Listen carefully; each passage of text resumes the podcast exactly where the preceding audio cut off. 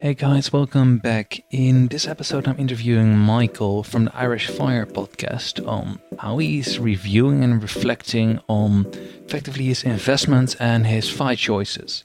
So, Michael has gone through some very uh, drastic investment choices, massive losses, massive gains, and also some very risky investments at the same time. Um, he has learned a lot from this. This has changed the way he invests, the way he approaches FI and life, and we're having a very good conversation where he reflects on what he does right now and what he will not do anymore in the future. So, anyway, sit back, relax, and enjoy the show. Welcome to the Financial Independence Europe podcast, where we interview people from all 44 European countries, all of them, about optimizing your life, geo arbitrage, and making the most of your money. This was your hosts, Alvar, Erminta, and Matthias. Hello, everybody. Welcome back to another podcast episode of the Financial Independence Europe podcast. Today, I've got Michael with me. Hey, Michael. Hey, Alva. How you doing? Awesome. Our long lost friend, semi uh, co host, and financial independence expert on Ireland, right? Uh, originally from New Zealand. How are you doing, my friend? I'm doing well. I'm doing well. Yeah, I'm. I'm looking forward, and I'm delighted to be on the show again. So I know it's been just over a year since I was last on the show, Elvis. So I'm. I'm delighted to be back again. Thank you so much for having me. Nice one. And on today's episode, well, you already mentioned it. A year back, I interviewed yourself on enjoying the road to FI, where we pretty much um, delved into the lifestyle you had set up back then. You know, the way you managed to reduce your work hours to basically nothing, live off of it, and spend all the time with on your kids and side hustles. And this episode is basically gonna focus on okay, where have you gone to from at that point up to right now? And we're gonna review um, the investments you've made and kind of the lessons you've drawn out of that, and that have pretty much made you now develop the plan you're at right now. You've had some very uh, interesting ones and some controversial ones too. So I think this will make for a great episode for all the audience. So maybe just to start, Michael, could you like paint for the audience a picture? Where were you at like a year ago in terms of like roughly speaking your plan and like how did you earn your money? Yeah, so to, to get my background, I, I'm a freelance website developer. And a year ago, I had a dream that I could reduce my hours, and I had reduced my hours down to part time hours. And I continued to get better clients and reduce my workload further. And it got to a point where in November, I'd actually reduced my time down to around two and a half hours a day. So I'd really cut right back. And in the meantime, I'd been working on so many passion projects. I'd set up um, about five hockey clubs here in North Munster in Ireland.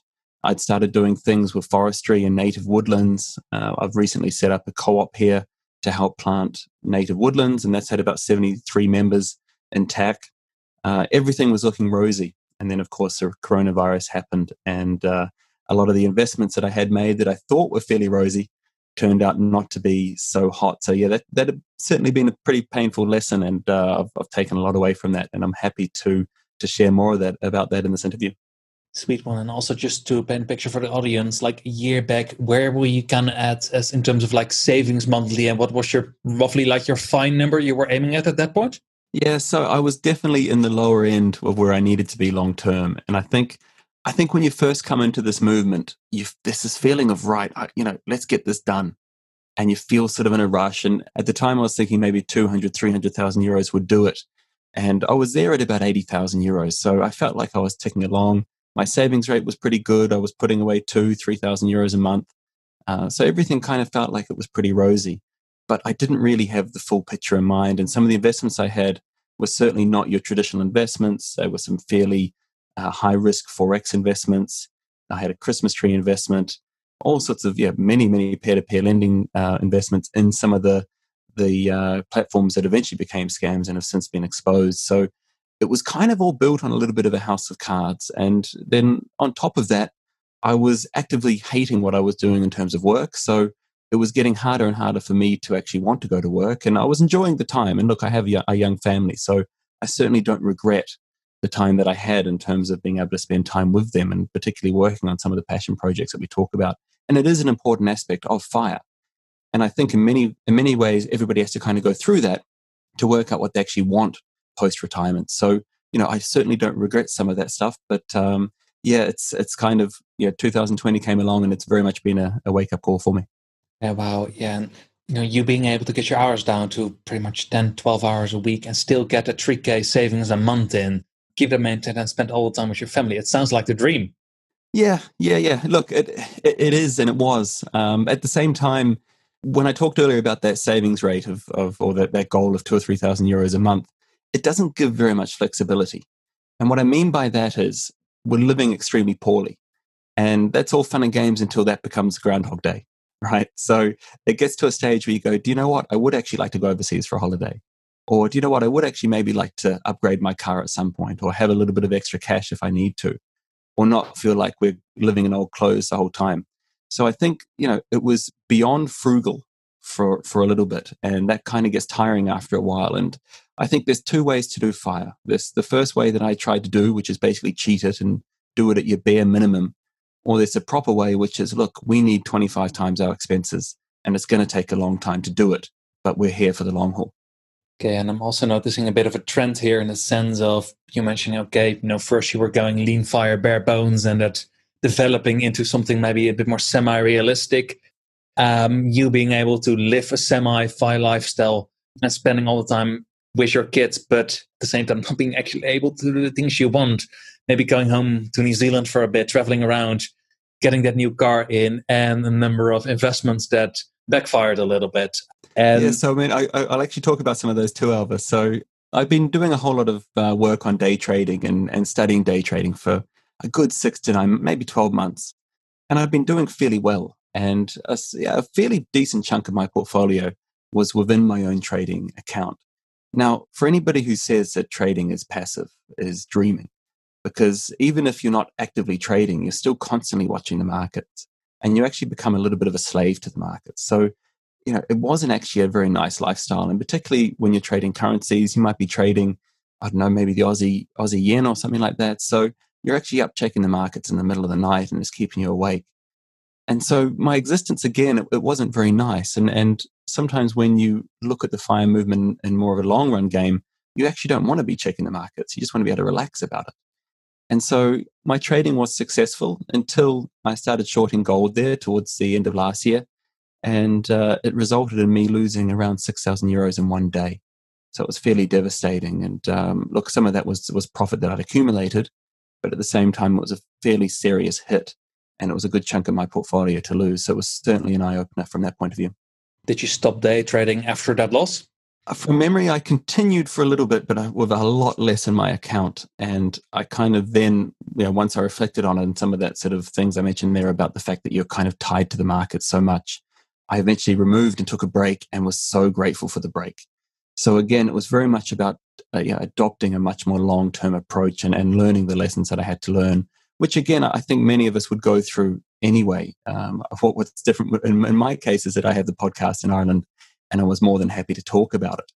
But yeah, it, it, was a hard couple of months because at the same time, within a week or two, Envestio went bust. Now, I didn't have huge money in Envestio, but it was still a horrible thing that happened at the time. Uh, and then, of course, a few months later, Grupeer followed, and that was uh, took a lot more serious hit. So, yeah, look, it's been a tough 2020 in terms of the, the portfolio, but in many ways, it's probably been the best thing for me in terms of actually being able to build a much better and stronger foundation in terms of my investments. Just for the audience, Grupeer and Envestio, what were they and what happened to them? And like how much did you roughly lose on those investments? Yeah, so with Envestio, I was only down about 800 euros. So that was fine. I could easily live with that. And, you know, again, I had invested there based on the fact that, look, this is a fairly high risk investment. So I was fairly happy with what I had in there eh, eh, as a percentage of my portfolio. But what took me by surprise was Grupeer. Now, Grupeer still exists, and there's still some speculators to say that, look, maybe it's not a scam, but it certainly looks like it is. And I had around, I think, four and a half thousand euros there. So again, you know, not serious money, not money that's going to break break the bank, so to speak, but enough to kind of you know, have a little bit of a wake up call. And when you put the six plus the four and a half plus the eight hundred, then suddenly you're eleven or twelve grand down, and uh, yeah, that's not so nice and from the peer-to-peer lending place yeah that definitely does hurt. Um, and the fact that i just disappeared i personally was invested only in envestio not in grupeer um, and i happened to cash out fortunately in time on envestio but yeah the, the fact that a website that looks semi okay suddenly it disappears it's gone it's bust. We're not going to go into depth on the causes, the reasons, and the whys, but we can definitely all agree on that the peer-to-peer lending sector has really lost a lot of faith and trust of the FI community over the last months. Uh, I've definitely personally also withdrawn a good chunk of my peer-to-peer lending investments based on that reason. Are you still invested at all in peer-to-peer lending? No, I've been largely cashing out, but not so much for peer-to-peer reasons, but more for reasons around, you know, trying to move that money to other places. So, you know, in light of all of this, we quickly realized that we, and when I say we, I mean myself, my wife, that we had to move into the more traditional investments of good old index funds and uh, and property. So, you know, every cloud I always say over has a silver lining, and you know, because of that decision to start pulling money out of of peer to peer lending, uh, because of what actually happened with the coronavirus, we were able to do a deal uh, a couple of months ago where we've actually um, put an offer down on a new house and we're going to be moving into a much bigger house, which is uh, going to be nice for us. We do have three young kids, and we're going to be renting out the house that we're in at the moment. And because the house that we're in at the moment is in quite a popular location where we live, we'll be able to get premium rent, and that rent will actually cover both of the mortgages. So, you know, it's one of those sort of house hacking scenarios that we've managed to do. And because of the coronavirus, so even though I probably lost, there, what I say, 12 grand I mean, we managed to pick up our house for significantly less than what market value would have been. And really, if you look at it in many ways, we've made up that 12 grand in terms of the, the deal that we managed to get on that house. So, you know, it's a matter of matter of how you look at things sometimes. And, you know, th- there was a house that we managed to get that we would not have been able to, to, to get at the peak of the market. So uh, we're kind of de- delighted from that point of view.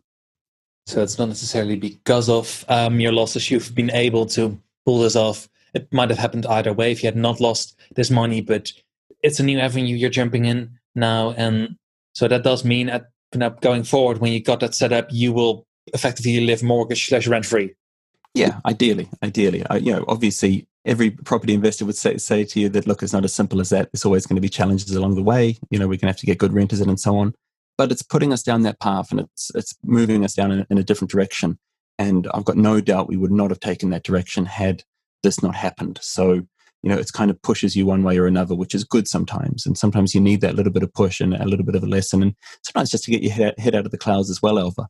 And I think that that's certainly been my story in terms of actually helping me push. And uh, look, it's the same in relation to the semi retired lifestyle that I spoke of earlier. You know, semi retirement isn't fun if you have to get up and do something. And even though I was only down to, to a two and a half hour day, I still had to get out of bed and I still had to go and do those two hours.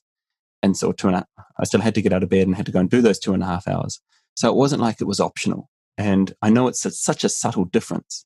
But if you, you know, if you're still feeling like, oh man, I've got to go and do two and a half hours work, then you may as well just do a full eight hours because you've still got that same feeling of, oh man, it's Monday, you know? And so it started to become that way. And when I started to, uh, I know you're a fan of this as well, but uh, the Mad Fientist has his laboratory or his, his FI calculator. And uh, when I started to use that a little bit more, see, one of the other nice things that happened with lockdown is our family's spending dropped significantly.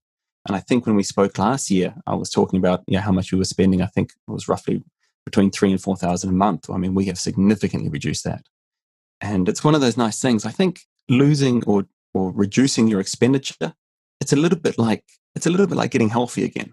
You know, like if you're in a, a daily habit of eating a chocolate bar or having sweets or even drinking beer, and then you manage to get yourself out of that habit, then when you have one little chocolate bar, you're going to feel like you've just had like what you used to have in 10 chocolate bars in the old days. Right. And, and the best example is I haven't actually had a drink in almost a year. Now I come from a family of booze hags, right? So we're all drinkers. So for me to not drink is an unbelievable thing to have achieved. And now, if I had one beer, I would be absolutely legless, right? And it's the same thing with, with spending. It's a habit, right? So, you know, if you're spending three or 4,000 a month and you've got to try and cut down to 2,000 uh, a month, it's not going to happen. But if you slowly decrease that over, over a number of months and years, then suddenly you're going to get to get to doing that and you're not going to notice any change in your lifestyle. It's, it's lifestyle deflation is what I kind of termed it. So we've managed to kind of pull that off. And it's been a great way for us to not have to work more and be, be able to reduce our uh, years of our FI number. Because when you start playing with that calculator, and the reason why I'd recommend everybody have a look at it is because you quickly see how reducing your expenses makes a massive difference in the number of years it's going to take you to become financially independent.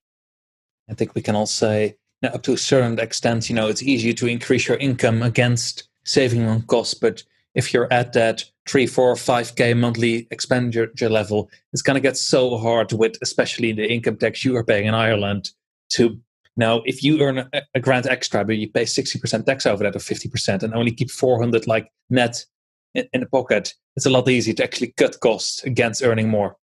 Yeah, big time. And you've got to remember that for every expense that you add, you need 25 times that in terms of investment income. So even as something as simple as reducing 100 euros a month, well, that's, that's 1200 euros a year. Well, you're going to need that times 25 in terms of enough capital to actually live based on the 4% rule. We look at the things you've kind of been able to save on, obviously, you know, in terms of going for dinner and leisure expenditure. But, you know, you were mentioning earlier like a monthly spend of three and a half, 4K what is it right now and what are the main things you've managed to chop out? So the best thing that we had to do when we bought this house is the bank didn't quite give us enough money that we needed. Right. So they almost gave us everything. We we were able to do it through an equity release and, and not selling our current home, which is almost unheard of in Ireland. And I know, and look, I know it's very, very common overseas, but but uh, after the Celtic Tiger collapsed here, banks have been very reluctant to do it. And we managed to find a broker that was able to do it, but they didn't quite give us as much as we needed. And so we had to hustle. And so it was a matter of me sitting down with the wife and going, look, we want this house. We're going to have to just scrape it for the next few months. And thankfully, with lockdown, we hadn't been able to spend money anyway. When we started doing that, we were quickly able to see how many expenses further than we'd already reduced, because we'd already reduced a lot of expenses moving into the, into the fire movement. But now we were able to really go that much further. Groceries, I, I think I even mentioned it a year ago. Groceries was a massive one for us switching over to Aldi and Lidl made a massive difference, but just going in with a shopping list, removing the impulse buying, you know, making sure you do a full audit of what you need before you go in has had a significant difference. So we were able just, I would say since we spoke a year ago, we've reduced our, our grocery bill by about half. We would have been spending around 1200 a month before, and now we're about 600 a month. So, you know, something as simple as that has made a massive, massive difference. Um, but just cutting out more of the, of the waste, coffees, you know, all of that sort of stuff it's amazing how it all adds up. But also just getting your partner on board, getting us both on board with a bigger picture in mind that, hey, look, if we can actually do this for a few months, that we'll be able to get this bigger house. And then beyond that, once you're actually there, you realize, well, actually, this isn't hard at all. This feels good. This feels natural. You know, and once you start seeing that FI number and realizing that, hey, you're only five years away if you keep going at this rate, then things become a lot more kind of attainable and, and you start seeing the light at the, you start seeing the light at the end of the tunnel talking about the fine numbers. Obviously, earlier you mentioned ah, 250, 300k will do the job for us in terms of what you had in mind a year ago. Um, but I'm curious, know, in hindsight, or well, in hindsight, where has that changed to like right now? What do you expect to need to live the life you want? Yeah. So look, I always laughed at the 4% rule and I always thought those guys were crazy. And this 25 times your expenses thing was, was madness. But the more I've reflected on it, and I suspect ever since you know the coronavirus and seeing what's happened since then, the more you realize that hey, there's probably some truth in that. And look, there's even some commentators now that are saying the four percent rule is probably a two percent rule. And look, I'm not going to buy into that too much. I'm, I'm going to be sticking with the four percent rule. But you know, really, realistically, 800k, a million k is where we need to get to. So we kind of work backwards, and this this is probably something that was quite interesting, Alva, because I think the problem with the FIRE movement is when you say to somebody, I need to be a millionaire to be financially independent, which we probably all do, right? Then it seems too hard. It seems like it's going to take too long.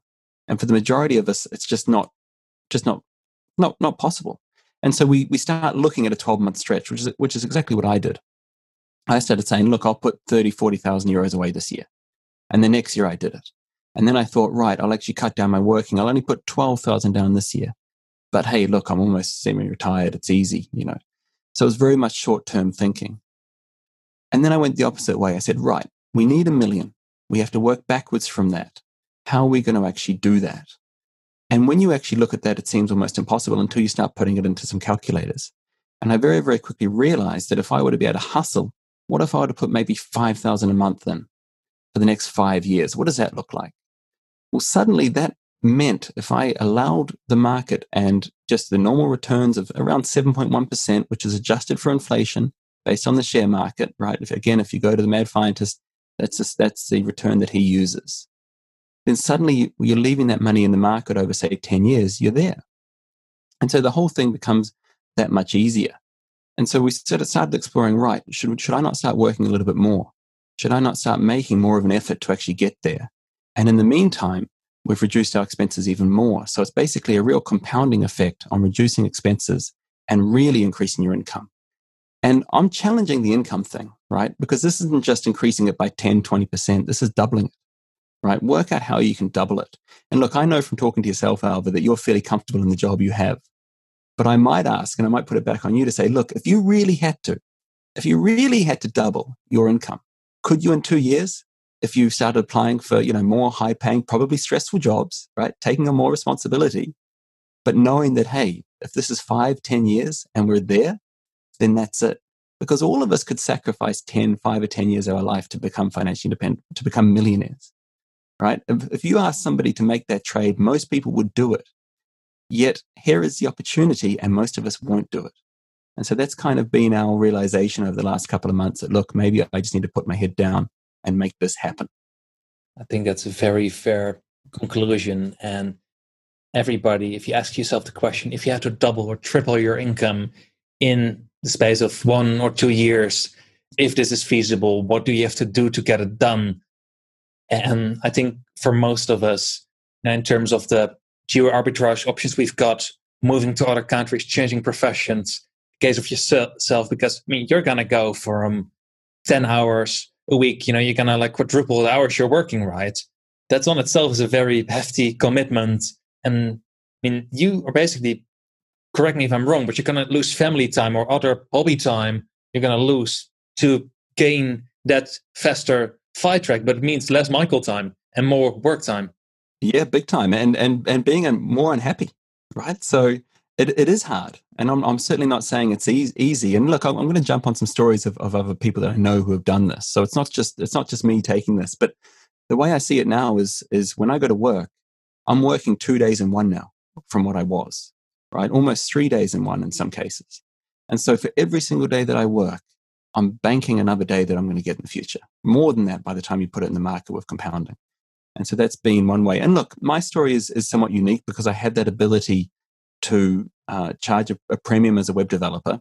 I've learned how to do that, right? But I, that certainly wasn't always the case, Alva. Certainly wasn't always the case. Back in 2011, 2012, I was charging 20 euros an hour, right? I was doing nothing special. I've, I've learned how to do it because I asked myself the question, how could I double my income?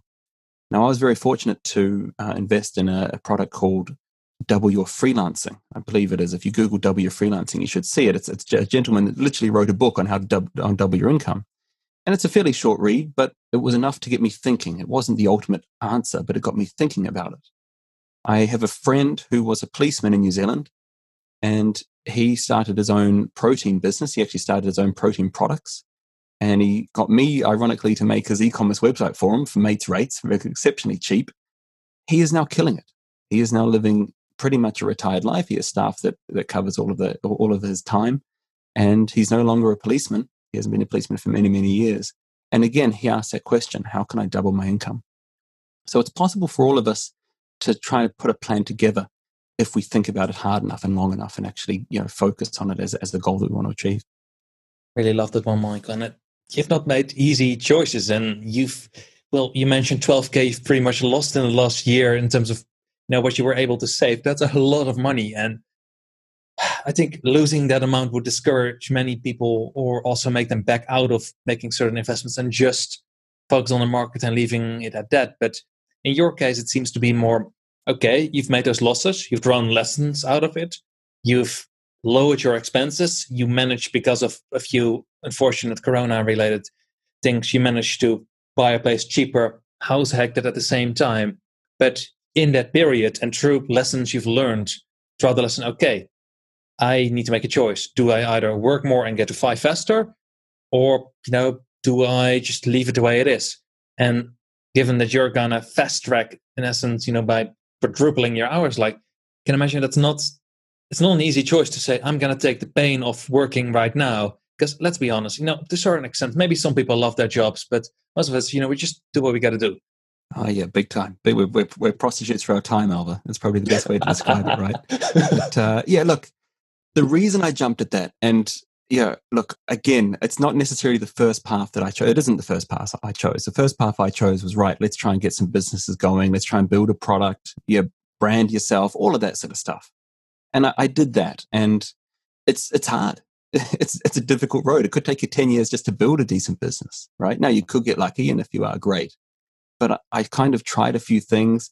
And every time I, I tried something, I, almost was scared of making the profit. I, I would describe myself as more of a social entrepreneur, which is why I launched the hockey clubs and, and launched the co ops and launched other things, which, which weren't about big business and, and corporations so much.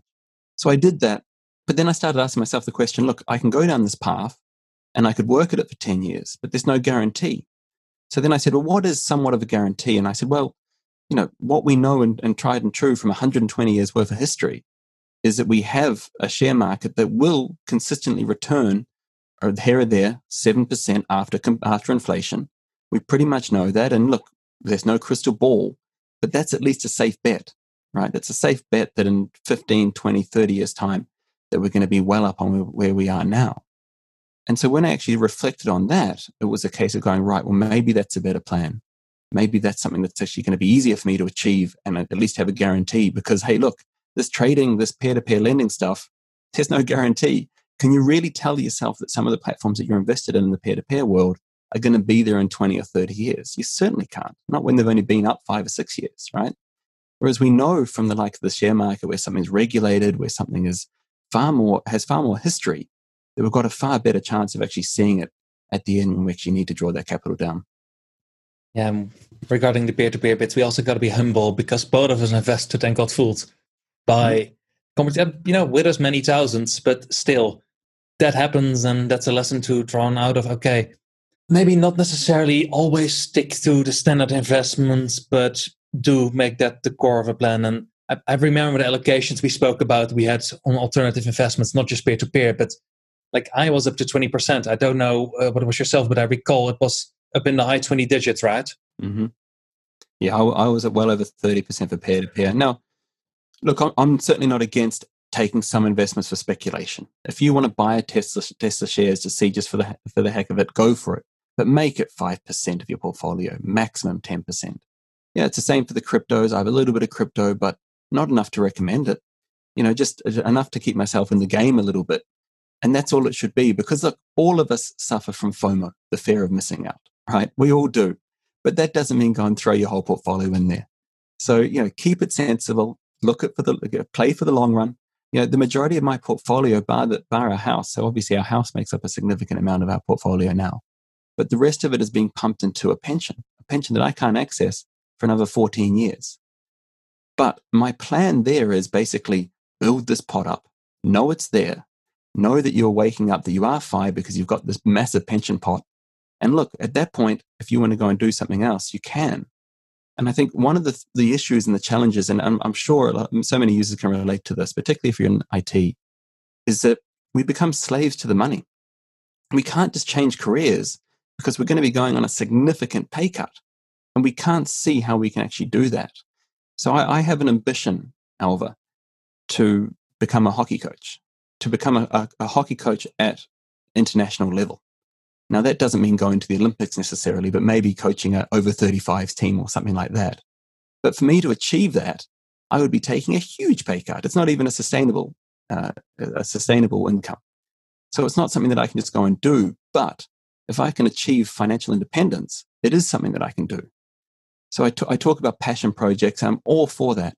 But having that plan and something that you actually want to do uh, and, and a plan beyond that, that's what makes you get up in the morning you know, if I have to be a slave at, at, as a programmer for five years to know that I can then achieve my dream of becoming a, a, hockey coach and in the meantime coach teams and do everything I need to do, but knowing what I actually want to do, then that's that's a great way to live your life because I simply can't do that now. I, you know, my family would suffer for it. And so it's just a matter of going, right, let's do this. Let's do this for, to live my dream in five years' time when I can finally get there. And to recap quickly, so your FI plan pretty much right now is you've got your private pension running where you throw money in every month. Obviously, you just purchased a house, which will massively lower your cost of living. Simultaneously, cut your living expenses massively through COVID and simply by being more frugal and focusing. And next to that, just keep saving, throw cash into ETFs, just keep it running, VWRL, and keep that component stable. And a few bits and blobs with alternative investments, but the core focus will be house, ETF, private pension, and those together will get you to your 800k million, whatever level you are at that point. And you'll get it done in five years. And that's the big change against you know, when we spoke a year ago, where it was very much okay. I'm semi-retired. I'll keep this running. I could do this you now for a while, but my life is too. You know, I'm not living what I want. And now you can actually. It's pretty much like you've gotten more realistic. Exactly big time, which is great. And look, I, I like I said, we we all go through this journey, and, and, we're all we're all on our own journey when it comes to financial independence and the FIRE movement. And there is no one way, there is no right path, one right path. It's it's all about discovering your own path. And I think one of the great things when you do, and and and I feel like now I have, I've got the complete picture now, which is great, is that you suddenly don't need to read as many books. You suddenly don't need to worry so much about education because you actually feel right. I've got a plan. I've got this together now and now it's just a matter of actually getting up each day and implementing it. So look, it's it's one of these things, and I hate this. I mentioned earlier, I hate this sort of five year plan thing. I, I, hate it when I hear I've got this five year plan, and the last thing I want to be giving somebody is, oh, Michael's got a five year plan. Good for him, because half the time it doesn't work out. And a year ago I had a different plan, and so who's to say in twelve months' time I'm not going to have a different plan again, right? So again, take everything with a grain of salt, but at the same time, it doesn't hurt to look at that bigger picture first and work backwards from that. And that's really, really important. And, and at the same time, it's important to reflect. A lot of people that I talk to, they love their job. It's exactly what they would be doing. I'm so jealous of that situation. I really, really am because they wouldn't be doing anything any different anyway. And so in that case, I would say to them, well, look, just maximize your pension contributions let the rest happen. You're doing exactly what you want to do anyway. You know, for me, I am trying to dig myself literally out of a hole, right? And the only re- the only advantage I have in Ireland is a, a pension uh, system here, if you're self-employed and you have a company, you can get this director's pension where you can literally put whatever you pay yourself in as a contribution. So if I'm paying myself 40,000 a year, I can put 40,000 a year into my pension. And it's just because, and that's a, that's 100% allocation. And so it's only because of that kind of, that kind of loophole that's allowing me to do this in such a uh, dramatic fashion. So again, look, it's what I'm hoping to do. But uh, I, again, I'd encourage all your listeners to find their own own journey, and that's really what this is all about. Well, Michael, and also if people want to hear more of yourself, there's something happening on the 25th. Can you tell the audience quickly in 30 seconds where it will be about and why they should come? Yeah, yeah, I believe it's actually the 26th, Elvis. So, uh, which is a concern, which is a concern because you are going to be there as well. So, uh, yeah, we are hosting Ireland's first financial independence event. It's an online event. So obviously, if it wasn't for COVID, we would be more likely doing this in person. But we're going to do an online event over Zoom instead. And so we've got uh, we've got some great speakers together. I am one of them, but uh, more importantly, and uh, probably people that speak far more better than I do, yourself, Alva. We have Miss Money Hacker, who's fairly popular in Ireland as a blogger, and Dave G, who's uh, organized a few meetup groups here in Ireland. So we're getting together. Uh, it is going to be based on Irish content, it is going to be based on Irish content. However, you know, with yourself there, Alva, as well, it is going to be all applicable to Europeans. And in fact, I would encourage that if you can become financially independent in, in, Ireland, you can do it in any country in the world because the Irish tax rates are crazy. So a lot of what we'll be talking about will be more than applicable in other countries in Europe. I'm going to be sharing my own story in a lot more detail than I have today, Alva, believe it or not, because there's uh, a lot more to cover in terms of the mistakes that I've learned but also the the journey that I'm on now and, and how I managed to to come to that and come to that realization. And uh, look, it's, it's, a lesson I think that is is worth anybody uh, learning, and I'm happy to share it because I think, gosh, if you can learn from my mistakes, you'll save yourself two years. You know, that's that's the reality of, of what I've done and, and, the mistakes I've made. So it's worthwhile attending. Uh, the cost for the ticket is 20 euros. It's a four hour event. Uh, there's going to be a recording afterwards as well, so you can catch it if you can't catch it in real time but also it's interactive and it's, an opportunity to uh, ask us questions directly and, and put us under the spotlight, so to speak. Perfect. And we'll obviously add um, a link to the webpage in the show notes. I will also be speaking myself on how to build your FI plan from scratch. But yeah, on that note, like I would say, let's slowly finish this one off. Yeah, I would say thank you so much for coming on again. And we will link to yourself and to everything, also the Irish podcast, definitely in the show notes so people can check yourself out. Uh, Alva, it's been a pleasure, mate. It's been a pleasure. So, yeah, just, just to let your audience know that that fire event is at firehq.ie. Perfect. And I will link to it in the show notes so nobody will miss and all come and join. Excellent. Thank you, Alva. It's been a pleasure. Thanks, Michael, for coming on. Bye bye. Hey, Matthias, do you think there are not enough financial independence Facebook groups yet? Yes, there's definitely a shortage in financial independence Facebook groups. That's why we want to create another one. And the real reason is that we want to get some feedback on our episodes, to have a conversation with our listeners, um, to follow on the topics. And you might also have some questions around our content. Gotcha. And also, we've been talking with more of you guys at meetups, on Reddit, in Facebook groups. The FI Europe retreat, obviously, we organized. And this is in the end the main reason why we started the whole podcast project to talk to guys like you, uh, learn more from you, case studies, answer questions, and like hopefully all grow and learn from that together in the end and become stronger, smarter, and hopefully also richer people. So, you know, Matthias, say I'm interested in this. Where do I find this Facebook group? Yeah, just go to your Facebook app and type in FI Europe podcast or just click in our show notes. There's a link for the Facebook group or go to our website. There's also a link. So, yeah, just type in FI Europe podcast. See you in the group. Thank you guys for listening to this episode. We hope you learned something new and enjoyed the show. You can support us by doing this subscribing through your favorite podcast program and leaving us a review following us on Instagram and Twitter at Financial Independence Europe. Sending us an email with questions and feedback. We would love to hear from you. All the mentioned articles, books, and cool resources can be found in the show notes at financial-independence.eu. Thank you for listening and see you next time.